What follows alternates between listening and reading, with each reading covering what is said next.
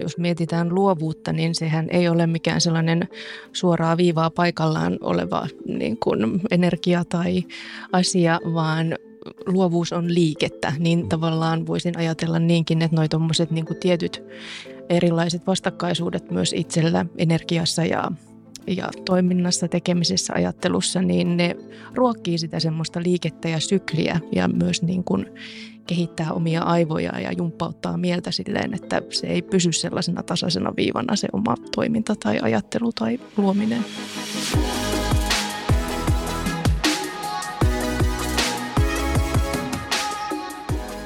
Maria Siren on pukusuunnittelija ja tekstilimuotoilija, jonka teoksia on nähty teatterissa, tanssissa, operassa, elokuvissa, TV-sarjoissa ja linnan juhlissa.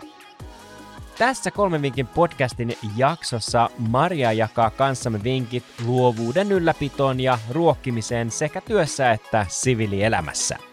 Minä olen Joonas Villanen, tervetuloa mukaan!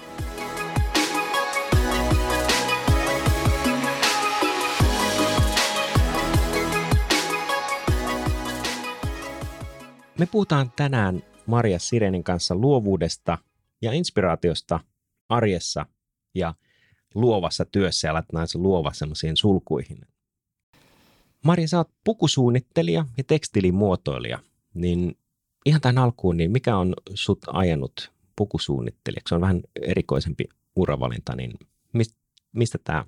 No tiehän siis on loppujen lopuksi aika pitkä, mutta jos mä vähän lyhennän tätä tarinaa – niin, niin opiskelin musiikkia nuoruudessani ja paljon näin operaa, kaikenlaista musiikkiin liittyvää, soitin orkesterissa ja näin ja näin sitä kulttuuripuolta.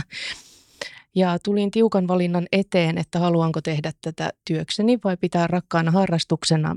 Ja musiikkilukion päätösvuonna päätin, että ei, tämä ei ole nyt se mun työ, että mä haluan tehdä taiteen parissa töitä, mutta musiikki on mun suuri inspiraation lähteen ja mä haluan pitää sen tavallaan itselläni niin päädyin hakemaan kouluun tekstiilimuotoilijaksi, pääsin sisään, opiskelin sitä ja sitä kautta sitten tekstiilien värjäyksen, kudonnan, kaiken tällaisen maailmasta tutustuin tanssiin, rupesin itse harrastaa flamenkoa ja sitä kautta sitten kiinnitin huomiota flamenko-vaatteisiin ja päätin, että ei, mä haluan siis todellakin vaikuttaa tuohon.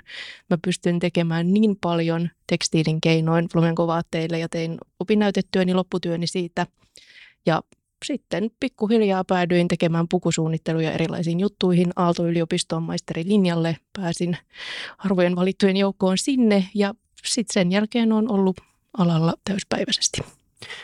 Tuo osoittaa hienoa semmoista itse tietoisuutta, että sä identifioit sen, että musiikki on sulle se inspiraatio, jonka sä haluat pitää itselläsi, että sä mm. haluat tehdä siitä uraa, mutta kuitenkin semmoinen tietty luovuus ja, ja taide, joka hyvin syvällä on myös siinä musiikissa, niin sä löysit semmoisen toisen väylän, joka täyttää sen niin kuin urapolun, jolloin sä sait musiikin itsellesi. Mun mielestä osoittaa hienoa, hienoa tällaista ää, tietoisuutta, tietoisuuden taidetta, taito, taitoa.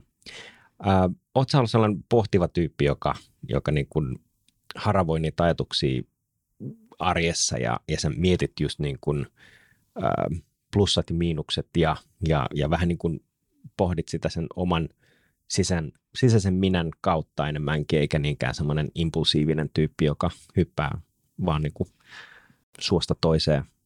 No riippuu hyvin paljon tilanteesta. Mä voisin sanoa, että minussa on molemmat puolet, koska siis ö, henkilökohtaisessa elämässäni niin olen aika impulsiivinen, että Aa, no mitäs tuolla, tuolla nurkan takana, tuolla on taidenäyttely, mä menen katsomaan sen ja niin kuin, ö, tykkään kokeilla kaikkea uutta. Kaupassa, mm. jos on joku uutuusmaku, niin todellakin mä tykkään maistaa sen ja kokeilla, että mitä tämä on. Mutta totta kai sitten myös niin kuin tietyissä asioissa harkitsen tosi pitkään ja vahvasti, että tavallaan koen, että ne molemmat puolet ruokkii toisiaan. Täytyy vaan osata säädellä, että missä tilanteessa pitääkin käyttää. Totta. Tämä on vähän taidettiin puhua Joni Jaakkolan kanssa ensimmäisessä jaksossa siitä niin kuin, tämä tasapainon illuusio, että sehän ei ole, tasapaino sinällään ei ole olemassa, vaan on, on niin kuin vastapaino. Ja tämä on niin kuin tämä ja yang ajattelu ja kaikki muu vastaava, että, että niin kuin, sen sijaan, että me ajatellaan tasapaino, niin pitää ajatella vastapaino. Että jos me tehdään töitä ihan superisti, niin täytyy tehdä myös sit, niin kuin sitä vapaa-aikaa täytyy mm. varata. Ja ehkä tässä on vähän sama ajattelu, että jotenkin ruokkiakseen sitä sielua, niin täytyy tehdä vähän asioita, jotka on ehkä yllättäviä tai spontaaneita, mutta sen vastapaino on sitten semmoinen hyvin harkittu toiminta. Mm. Tämä on jotenkin kivasti kuvattu. Ja ehkä mä sanoisin sen niin, että jos mietitään luovuutta, niin sehän ei ole mikään sellainen suoraa viivaa paikallaan oleva niin kuin energia tai asia, vaan luovuus on liikettä. Niin mm. tavallaan voisin ajatella niinkin, että noi tuommoiset niin tietyt erilaiset vastakkaisuudet myös itsellä energiassa ja ja toiminnassa, tekemisessä, ajattelussa, niin ne ruokkii sitä semmoista liikettä ja sykliä ja myös niin kuin kehittää omia aivoja ja jumppauttaa mieltä silleen, että se ei pysy sellaisena tasaisena viivana se oma toiminta tai ajattelu tai luominen.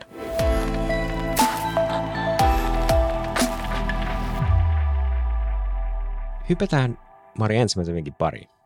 Sä annoit meille luovuteen ja inspiraation ensimmäiseksi vinkiksi sen oman motivaation löytämisen ja motivaation ylläpitämisen. Miksi tämä on sun mielestä tärkeää? No tota, tässä haluaisin vinkata itse asiassa Saku Tuomisen Luova järkevyys, arkisen luovuuden ylistyskirjaa, koska kuuntelin tätä itse äänikirjana jokunen aika sitten ja siellä oli tehty tutkimus eri yrityksistä, miten niin kuin yrityksen työntekijät kokee itsensä luovina. Se oli 87-92 prosenttia, että kaikki ajattelee, että kyllä olen luova ja näin, mutta sitten tavallaan se monesti yrityksen ilmapiiri ja muu muutos ehkä muutosvastaisuus temppaa sen alle 20 prosenttiin, mikä niin kuin oikeasti sitten menee tuotantoon ja tekemiseen. Että tavallaan ihmisiltä viedään se, tai työntekijöiltä viedään se motivaatio tehdä jotain. Ja ylipäätään niin kuin, paljonhan innovoidaan, puhutaan, keskustellaan, mietitään, pohditaan, mutta harvemmin sitä tulee tehtyä. Jos ajattelee omaa arkielämäänsäkin, niin kyllä suunnitellaan ja oispa kiva ja no sitten huomenna ja ensi viikolla ja näin. Ja eihän sitä toteuta, ellei ole se tarpeeksi suuri motivaatio siellä taustalla. Mm. Että varsinkin jos mietitään arkielämää, niin lopetan tupakoimisen, niin pääsen vaikka Interrail-matkalle – selvä. No niin, pääsen sinne matkalle, säästin ne rahat ja se on ehkä tarpeeksi suuri motivaattori tai näin. Voidaan verrata kuntosaliin, että no kesäkunto on nyt tästä tuleeko tapahtumaan tammikuussa kaksi viikkoa, jaksetaan pitää laihdutuskuuria, se oli siinä. niin, niin kyllä se vaan, jos on motivaatio oikeasti sellainen, joka menee kaikesta yli, niin silloin saa asioita aikaan ja sitähän myös luominen on. Mm. Saadaan asioita aikaiseksi.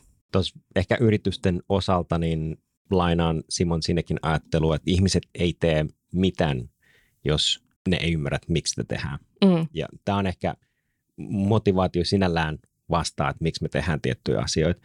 Mä palaan tuohon ajatukseen, mutta mä haluaisin kuulla sun näkökulman siihen, miten sä määrittelet motivaation.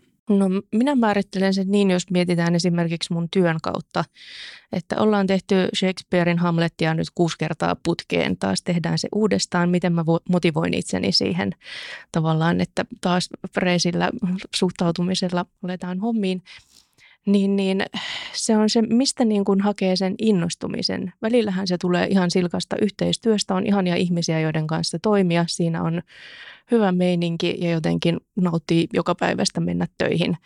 Ö, joskus se on suunnittelullinen ajatus, että okei, mä haluan testata tämmöistä uutta materiaalia tai haluan kokeilla tehdä pukuluonnokset tekoälyn avulla tai jotakin tämmöistä. että mulla se on niin kuin jollain konstilla uuden luominen, se, että mä saan itseni innostumaan siitä aiheesta. Onpa se sitten työ tai arkielämä, mutta se innostuminen on tosi tärkeää, koska ilman innostumista niin se motivaatio lopahtaa aika äkkiä. Mm, tulee itse asiassa mieleen Zig Ziglarin sanonta. Hän on siis tämmöinen myyntikouluttaja, konsulttikirjailija, tälleen vapaasti suomennettuna, että niin kuin kylpy ei kestä sitä päivää enempää, että sitten sun pitää taas kylpeä uudestaan, mm. niin motivaatio on vähän sama, että sitä pitää tehdä uudestaan ja löytää se uudestaan ja Kyllä.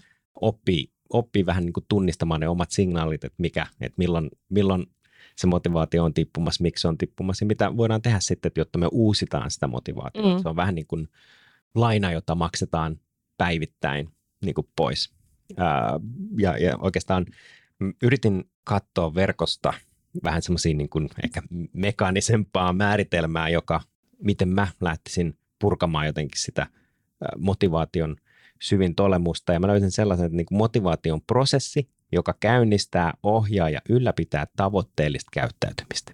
Mm-hmm. Ja siihen liittyy se niin kuin kolme osaa, joka on aktivointi, sinnikkyys ja intensiteetti. Ja se aktivointi on vähän se, että sä päätät tehdä jotakin. Että sä kerrot itsellesi vaikka tässä tapauksessa, että, että tota, tämä on kuudes juttu, mutta mä päätän, että mä ryhdyn tähän uudestaan ja me tehdään tästä jotain ainutlaatuista. Itse sinnikkyys on se niin kuin päivittäinen jatkuva pyrkiminen sitä päämäärää kohde, joka on se valmis tuotanto, ja intensiteetti on se, että miten niin kuin paljon mm. teet sitä työtä. Että onko se silleen, että sä teet kaksi tuntia päivässä vai teet sitä kuusi tuntia päivässä, sä niin kuin melkein pakotat itse tekemään sitä. Ja siellä on se, niin kuin, miksi sä teet sitä. Mm. Se ajatus, se, sinnekin, sinnekin tällainen syvin olemus, että sä et tee – öö, mitään, ellei sä tiedät, miksi sä teet sitä. Niin tässä on vähän just, että se motivaatio ehkä määrittää sen, että jos mulla on jano, niin mulla on motivaatio käydä hakea se vesilasi ja niin edelleen. Kyllä, juuri näin. Ja, ja ehkä tuosta intensiteetistä myös täytyy sanoa, että jokaisen täytyy löytää se oma tapansa, varsinkin luovassa työssä, jos sulla on mahdollisuus hieman joustaviin työaikoihin, että no nyt projektin alkuvaiheessa, niin – päätän, että teen kolme tuntia päivässä, koska ei ole vielä niin kiire vaihe, että annetaan tilaa, annetaan aikaa, tehdään kuitenkin joka päivä askel eteenpäin ja sitten kun alkaa suurempi rytinä ensiltä lähestyy, niin sitten mä voin tehdä sen vaikka 18 mm. tuntia, kun on niin kuin mm. pakko, mutta myös se oman hyvinvoinnin kannalta tietysti ja. luovassa työssä monesti sorrutaan ääripäihin syystä tai toisesta, niin, niin se, että oppii kuuntelemaan itseään, mm. se on todella tärkeää. Mitä sä teet silloin, kun motivaatio ei tunnu löytyvään? Onko sulla jotain sellaisia keinoja, mitä, mitä sä oot tässä haalinnut arsenaaliin? On mulla omat, omat kikkakolmoseni. Tietysti kun on tehnyt alalla töitä jo sen verran pitkään, niin tietää oman niin kuin, käyttäytymisensä esimerkiksi ongelmatilanteissa. Että kyllähän yleensä niin kuin mulla sykli menee silleen, että kun aloitetaan, tavataan ihmiset, ideoidaan kauheasti, hirveä innostus päällä, ihanaa, ihanaa nyt niin kuin tietoa sieltä ja täältä ja ketä nämä ihmiset on ja näin päin pois.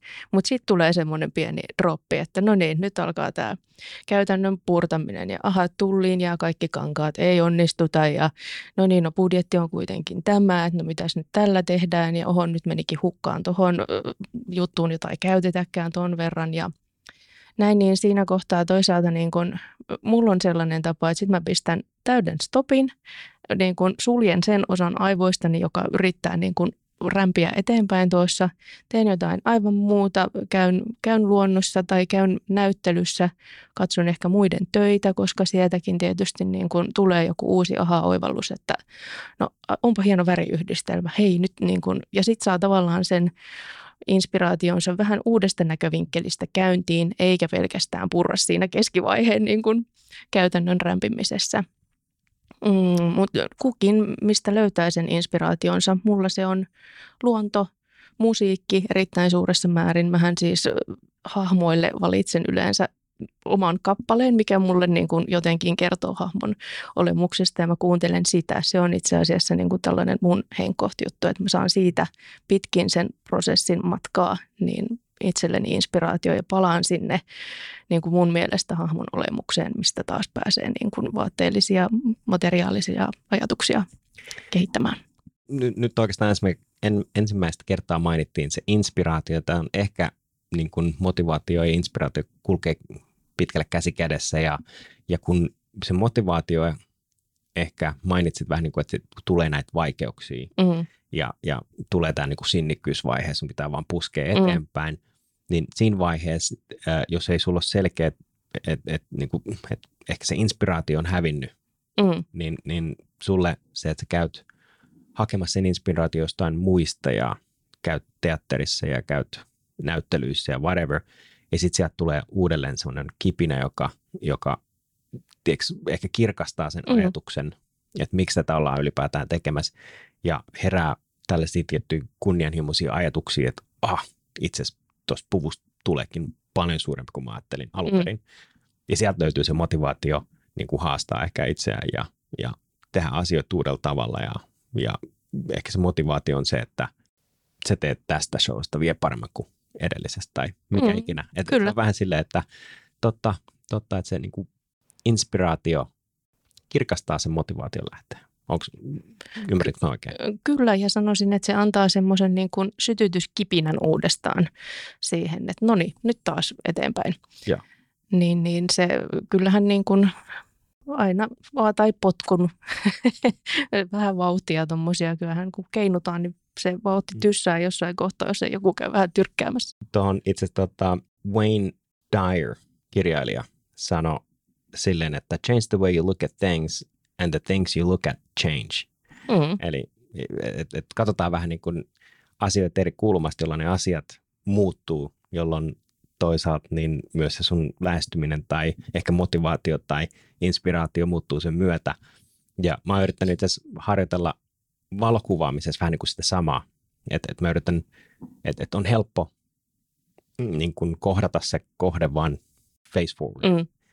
Otin vaimon kanssa Barcelonassa tuossa viisi päivää, niin mä yritin löytää sellaisia kuvakulmia, oli se pintojen kautta, peilien kautta, äh, jonkin asioiden läpi, ylös, alas, whatever, mm. sille, että mikä ei ole ihan niin kuin se sun stardan, ihan vain sen takia, että mä halusin haastaa sitä omaa luovaa ajattelua. Ja olla vähän ehkä se motivaatio tässä tapauksessa, niin mä en halunnut ne lomakuvat näyttää kopioilta, joita niin on kuvattu tuhat kertaa aikaisemminkin. Aivan. Että sitten tulee semmoinen uniikki kokemus, ja, ja mä voin katsoa niitä kuvia jälkeenpäin ja muistella ne hetket, kun mä oon rämpinyt jossain polvillaan siellä Barcelonan kadulla löytääkseni se oikein kuvakulma. Et, et, niin kuin, sieltä tulee myös semmoisia hassutuksia. Kyllä. Mutta, tota, joo. Ja siis aika samalta kuulostaa, tuotahan luova prosessi myös on ja mitä siitä jää loppuviimeksi käteen itselle kokemuksena. Mm. Että, ja myöskin tietenkin siinä on paljon se, mitä siitä jää muille käteen kokemuksena, kollegoille, näyttelijöille ja sitten tietenkin yleisölle. Mm.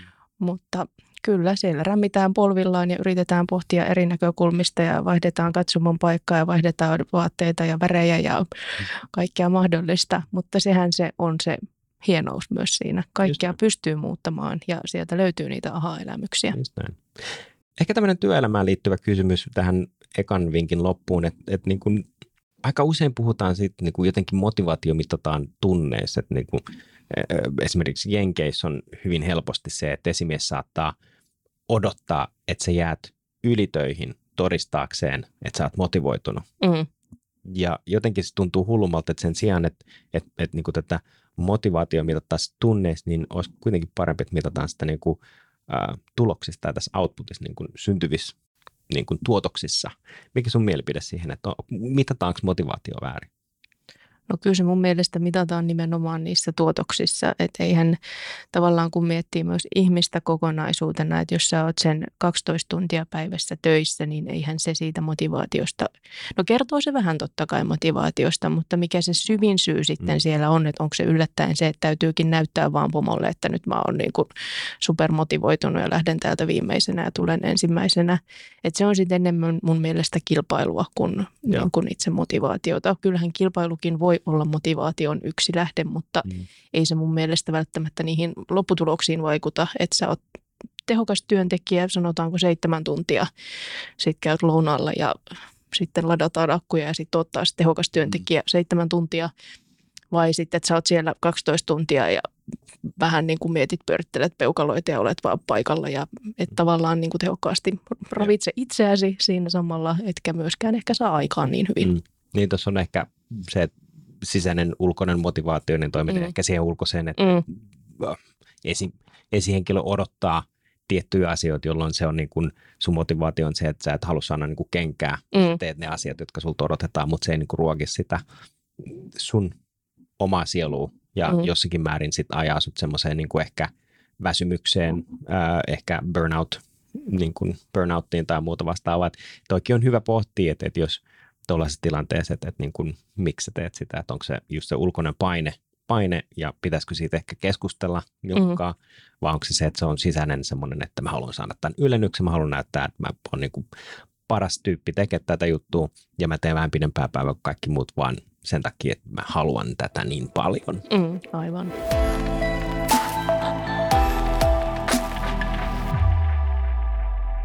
Hypätään sun toiseen vinkkiin. Sä sanoit, että pitäisi pyrkiä sellaisen pään sisäisen työkalupakin kasaamiseen ja sitten sen käyttämiseen. Niin mitä sä tarkoitit tällä?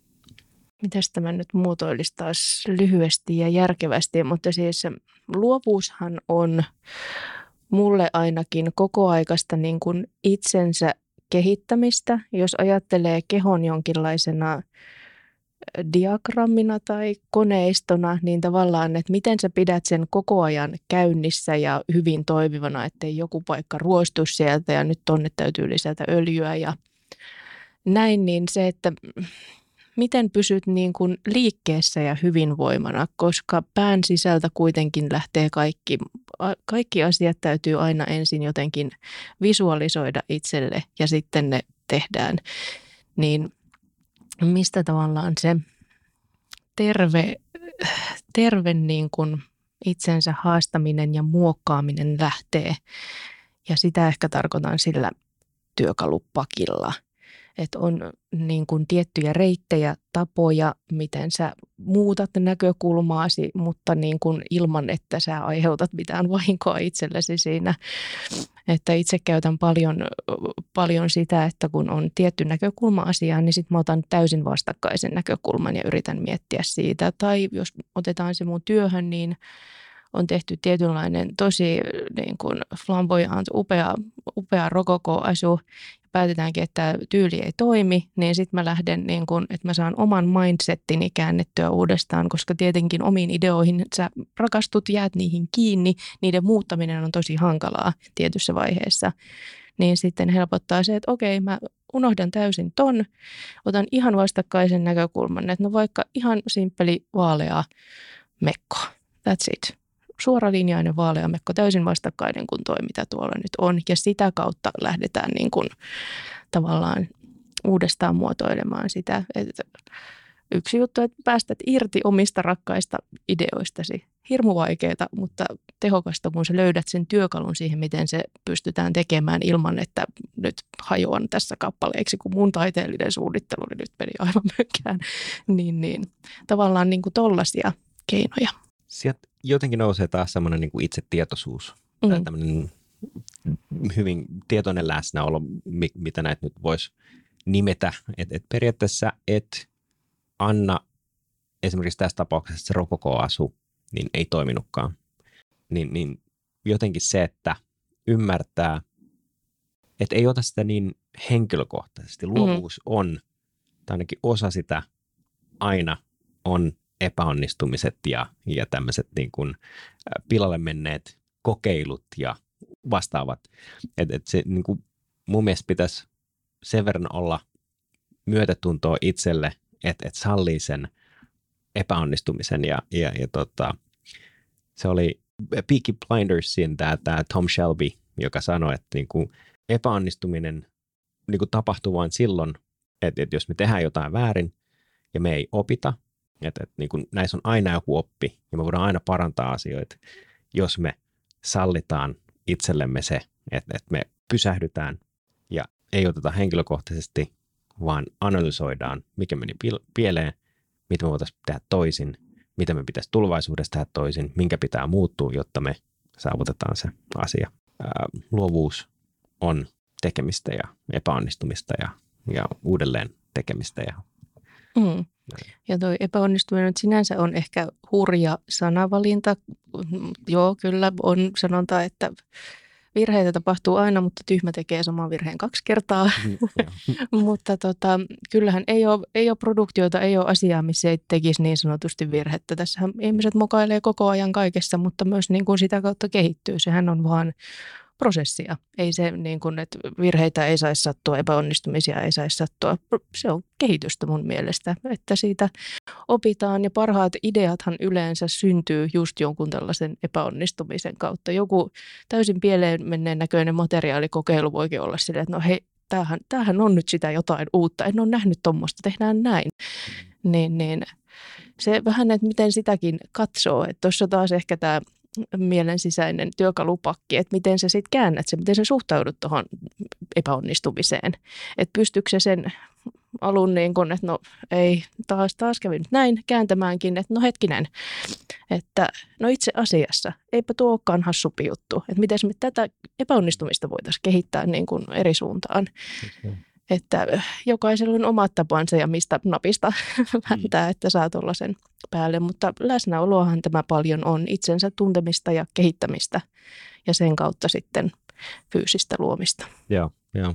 lähdin vähän harhapoluille, kun mietin tota mun ensimmäistä kysymystä sinällään, kun mä ajattelin, että että että nämä niin omat ajattelumallit ja, ja sellaiset sisäiset toimintamallit on aika juurtuneet ja niistä on aika vaikea päästää irti ja katsoa peiliin ja, ja jotenkin ajatella, ajatella että, että niin kuin olisi itse jotenkin väärässä, niin, niin se, että tuollainen vaatii aika paljon ravistelua, mm. että niin kuin pääsee tuommoiseen tilaan, niin, niin mi, miten sä alun perin, on, onko tämä ollut aina vähän niin kuin sulle sisäänrakennettu nuoresta asti vai onko sulla ollut joku sellainen asia, joka ravisteli sut hereille, että et, et, et, niin kuin, tämä ei voi jatkuu, että, että täytyy vähän päästä irti näistä, no. näistä tota, epäterveistä ajatusmalleista? Tai... No tuota, tuota, tuota. Voidaan lähteä niinkin pitkältä tietysti, kun me ollaan muutettu mun lapsuudessa perheen kanssa tosi paljon. Ja aina on, mä oon vielä tämän perheen ainut lapsi, niin aina on täytynyt löytää kaverit, sopeutua uuteen paikkaan, aina aloittaa alusta, alusta, alusta. Ja sitten kun tuleekin takapakki, että no nyt nämä pihan lapset ei leiki mun kanssa ja näin, niin tavallaan kyllähän voisi ajatella, että sieltä lähtien on jo joku mindsetti kääntynyt, että okei, no ei tänään, tosi kurja juttu, mutta, mutta no kokeillaan tuon naapuritalon lapsia, lähtisikö ne leikkiä tai niin kuin ihan tämmöisistä jutuista, että kääntää sitä, ei jää siihen itkemään, että no nyt mm. ei, onpas kurjaa, ihmiset on perseestä. Niin, tai olen paha ihminen. olen paha, paha ihminen, minussa on jotain väärin. Vaan vaan sitten uutta putkeen ja seuraavaa reittiä, seuraavaa näkökulmaa ja näin, mutta kyllähän se tietysti tuommoinenkin elämä on myös kasvanut. Ollaan asuttu perheen kanssa Intiassa ja Espanjassa ja on ollut eri kulttuurit ja tavallaan niin kuin joutunut sopeutumaan moneen erilaiseen ympäristöön, uuteen kieleen, kaikkeen tämmöiseen, niin se on ehkä muokannut niin kuin tätä tämmöistä perus niin kuin asennetta elämään sellaiseksi, että mä oon mielestäni aika vastaanottavainen kaikelle ja muuttamaan, on helppo muuttaa itseään hieman niin kuin siihen ympäristöön ja sit sitä kautta sisäistää se ympäristö ja myös oma olemisensa hävittämättä itseään siihen niin kuin toisenlaiseen toisenlaiseen ympäristöön. Voisi sanoa, että se lähtee sieltä, mutta totta kai sitten työssä – kun ensimmäisiä pukusuunnitteluja teki ja ohjaaja ei vaikka tykännytkään jostain mun asiasta tai se ei toiminutkaan siellä ja se tuntui hirmu pahalle aluksi, että ei, että no munhan koko suunnittelu lähti nyt tästä liikkeelle, että ethän se nyt voisi sanoa noin.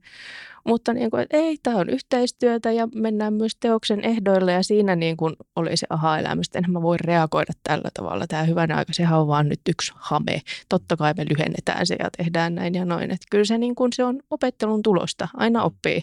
Ja, ja siinä just se, että no selvä, nyt muutan, miten mä muutan mun omaa asennoitumista niin tähän hommaan, että eihän tämä syö mun energiaa ihan kauheasti ja aivan turha juttu, että nämä on kuitenkin vaan vaatteita, mitä me tässä niin. tehdään, ei mun niin kuin, henkilökohtaista jotain elämääni siellä rievota, vaan se on nyt ulkoinen asia ja sitä muutetaan ja muokataan niin, että se toimii. Tämä on se semmoinen stoalainen ajattelu, että niin kuin Ehkä.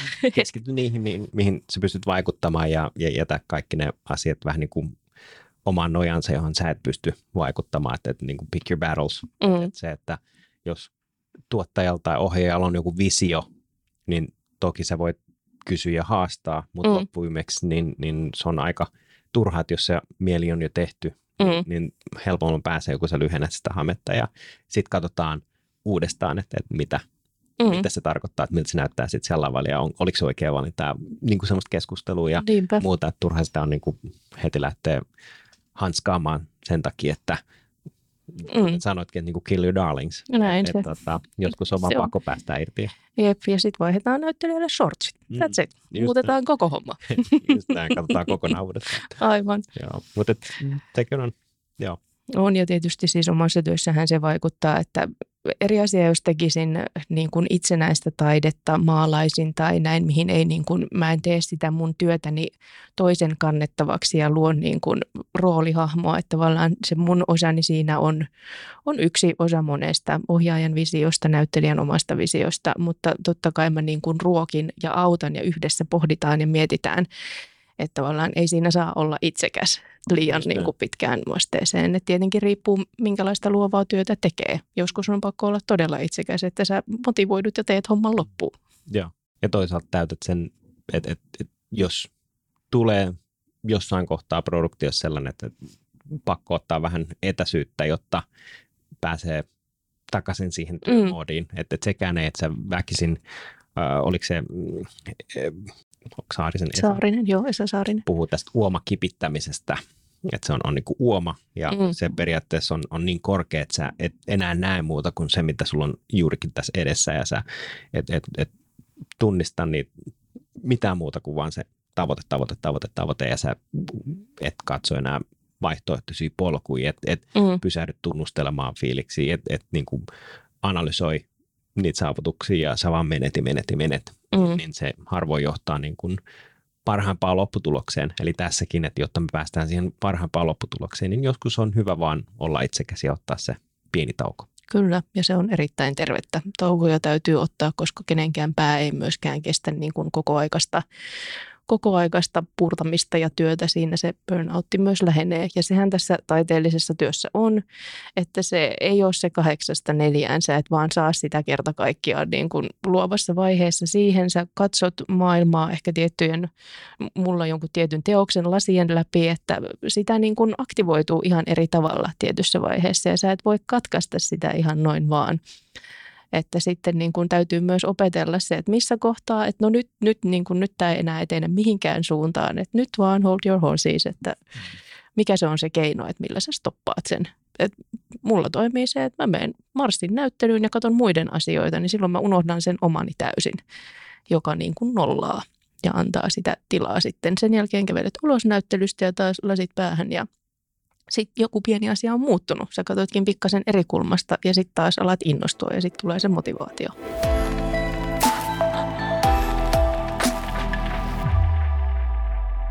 Hypätään kolmannen vinkin pariin ja tämä juontaa juurensa, mitä sä sanoit tuossa viimeisen lauseena äskeiseen vinkkiin.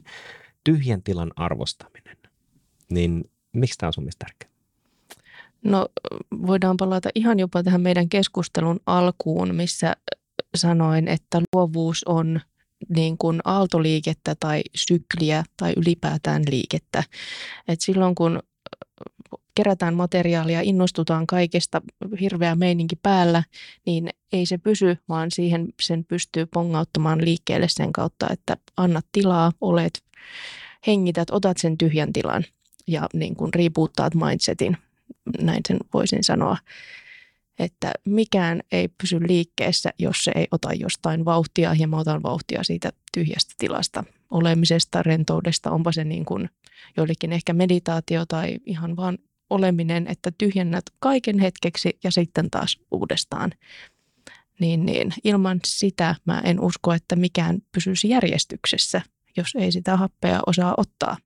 Mm, viime vuosien aikana tämän sosiaalisen internetin myötä on tullut tällainen vaarallinen hustle-kulttuuri, joka vallitsee tällä hetkellä työelämässä tosi voimakkaasti, että ei saa olla niin kuin downtimea lainkaan. Että, että tosi moni jopa sanoo se, että sä teet niin kuin päiväduunin, niin sitten niin kuin teet illat sun side hustlen parissa duunia ja vaan niin kuin koko aika valtavin harppauksin pitäisi mennä eteenpäin ja jos et sä tee sitä, niin sä oot niin kuin huono ihminen tai mitä sitten ikinä.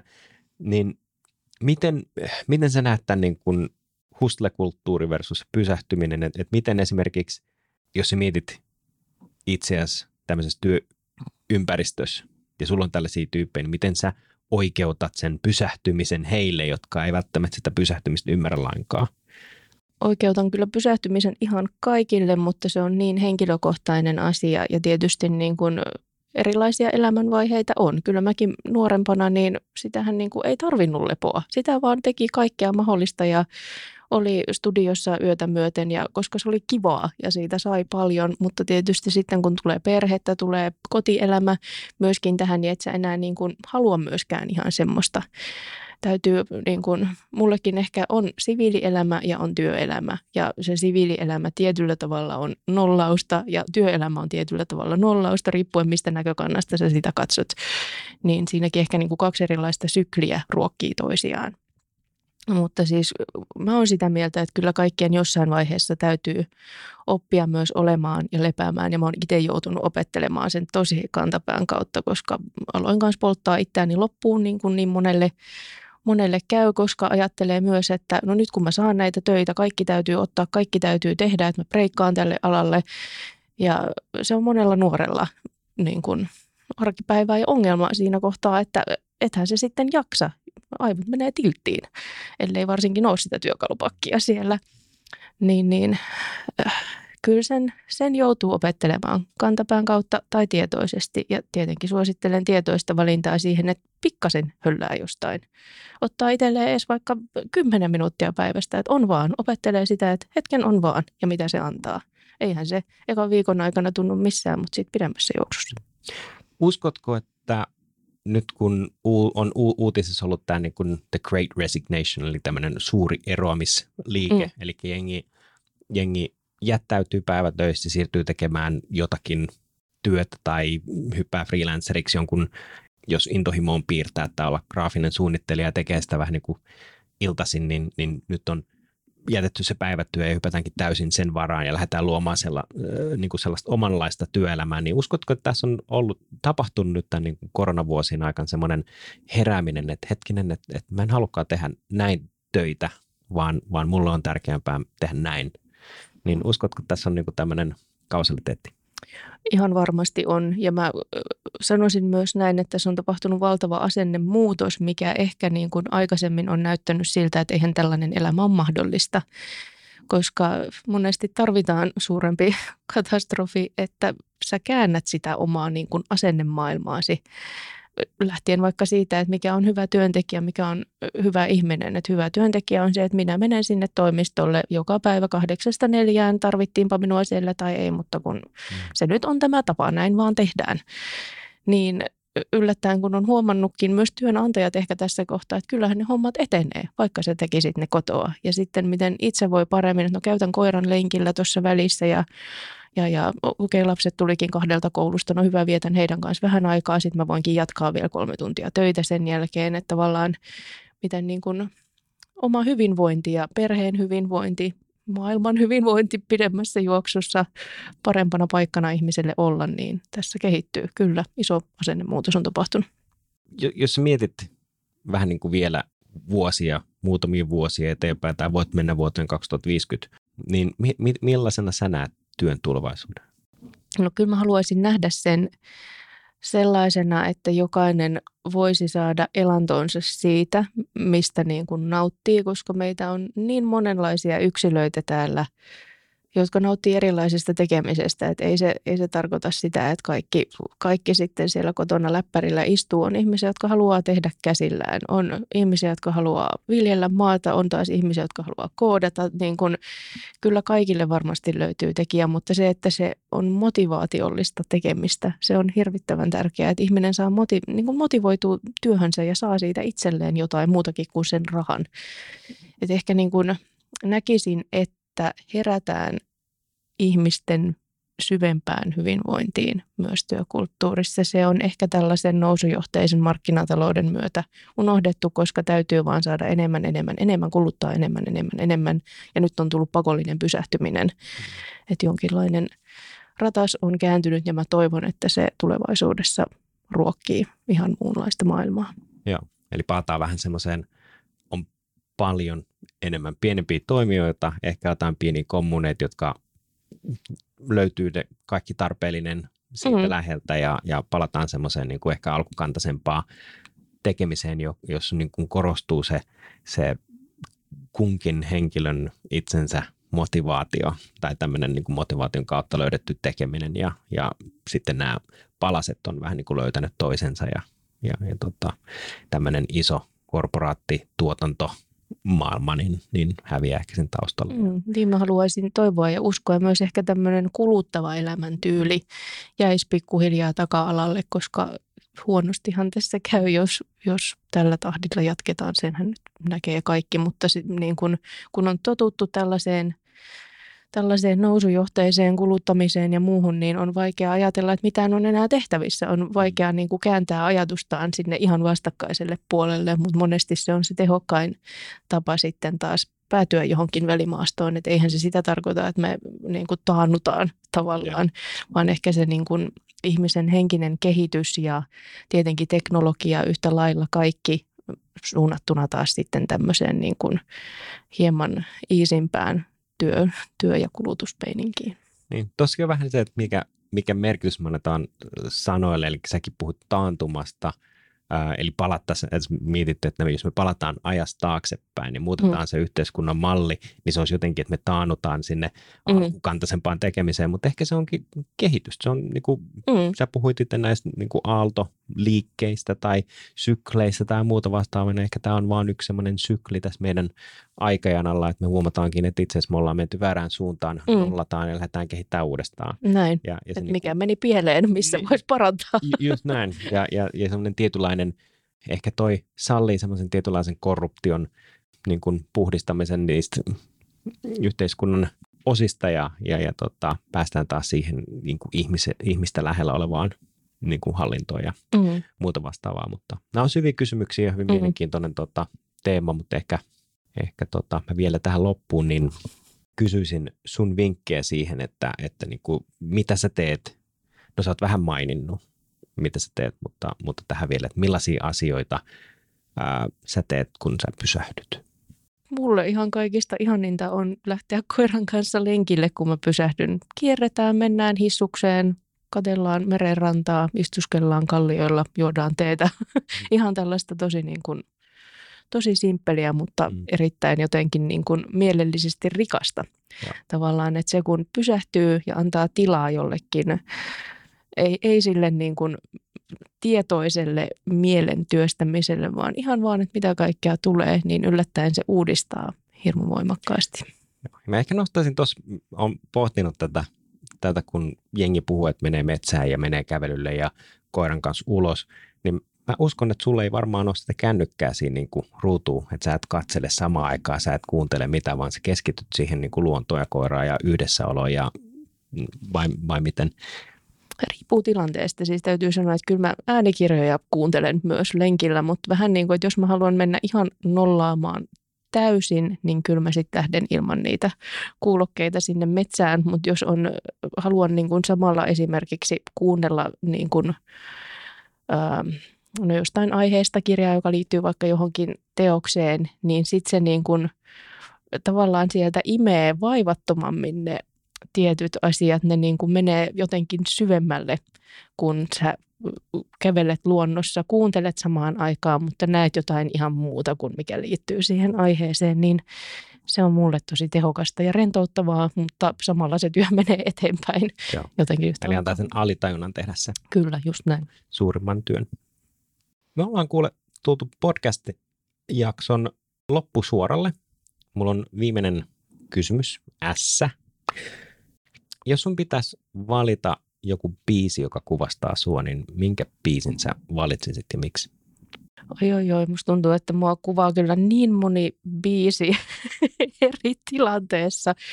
Mutta jos saa sanoa bändin, niin Ohos de Brujo, aivan, niin kuin, aivan uskomaton flamenco-fuusiobändi, lopettivat levyttämisen tuossa jo joku aika sitten, mutta se on niin kuin mun semmoinen bändinä aivan mieletön voiman lähde. Ja tavallaan mun taiteellinen urani ehkä sai kipinää just heidän kaltaisestaan bändistä visuaalisena, mutta myös musiikillisena niin kuin kokoonpanona tietenkin, niin mä en osaa eritellä yhtään biisiä, mutta Ohos de Brujo, kuunnelkaa. Ohos de Brujo mikä siinä on, mikä niin kuin kuvastaa sua tai mikä puhuttelee sua?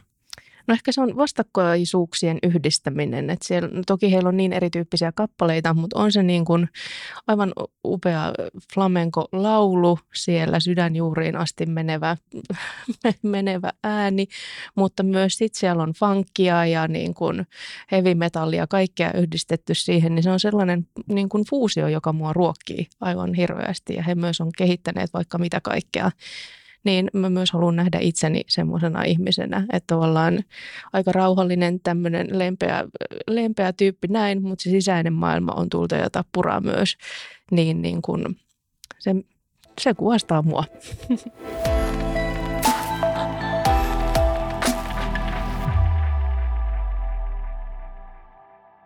Ennen kuin laitamme jakson niin sanotusti nippuun, niin käydään vielä läpi Marian meille kolme antamaa vinkkiä. Marian ensimmäinen vinkki kuuluikin, että oman motivaation löytäminen ja sen ylläpitäminen on erityisen tärkeää. Suunnitelmista ei ole iloa, jos niille ei ole tarpeeksi vahvaa motivaatiota taustalla suunnitelmien toteuttamiseksi ja toisaalta motivaatiota ei löydy, jos ei tunne itseään riittävän hyvin jollain konstilla uuden luominen, se, että mä saan itseni innostumaan siitä aiheesta. Onpa se sitten työ tai arkielämä, mutta se innostuminen on tosi tärkeää, koska ilman innostumista niin se motivaatio lopahtaa aika äkkiä. Omia ajatuksiinsa ei kannata rakastua liikaa, vaan kannattaa haastaa itsensä katsomaan asioita eri kulmasta ja rohkeasti. On tärkeää olla luovuudelleen ja itselleen myötätuntoinen, erityisesti virheiden hetkellä, Pääsisäinen työkalupakki on nimittäin itsetuntemusta ja itsensä kehittämistä. Parhaat ideathan yleensä syntyy just jonkun tällaisen epäonnistumisen kautta. Joku täysin pieleen menneen näköinen materiaalikokeilu voikin olla silleen, että no hei, tämähän, tämähän on nyt sitä jotain uutta. En ole nähnyt tuommoista, tehdään näin. Marjan kolmas ja viimeinen vinkki kuului, että tyhjää tilaa pitää arvostaa. On tärkeää osata levätä ja antaa itselleen ja luovuudelleen tyhjää tilaa, eikä sortua niin sanotun hustle-kulttuurin piiriin. Pysähtymisen joutuu opettelemaan joko tietoisesti tai vastahakoisesti ja tietoinen vaihtoehto on aina burnouttia parempi. Luovuus on niin kuin aaltoliikettä tai sykliä tai ylipäätään liikettä, että mikään ei pysy liikkeessä, jos se ei ota jostain vauhtia ja mä otan vauhtia siitä tyhjästä tilasta. Ilman sitä mä en usko, että mikään pysyisi järjestyksessä, jos ei sitä happea osaa ottaa.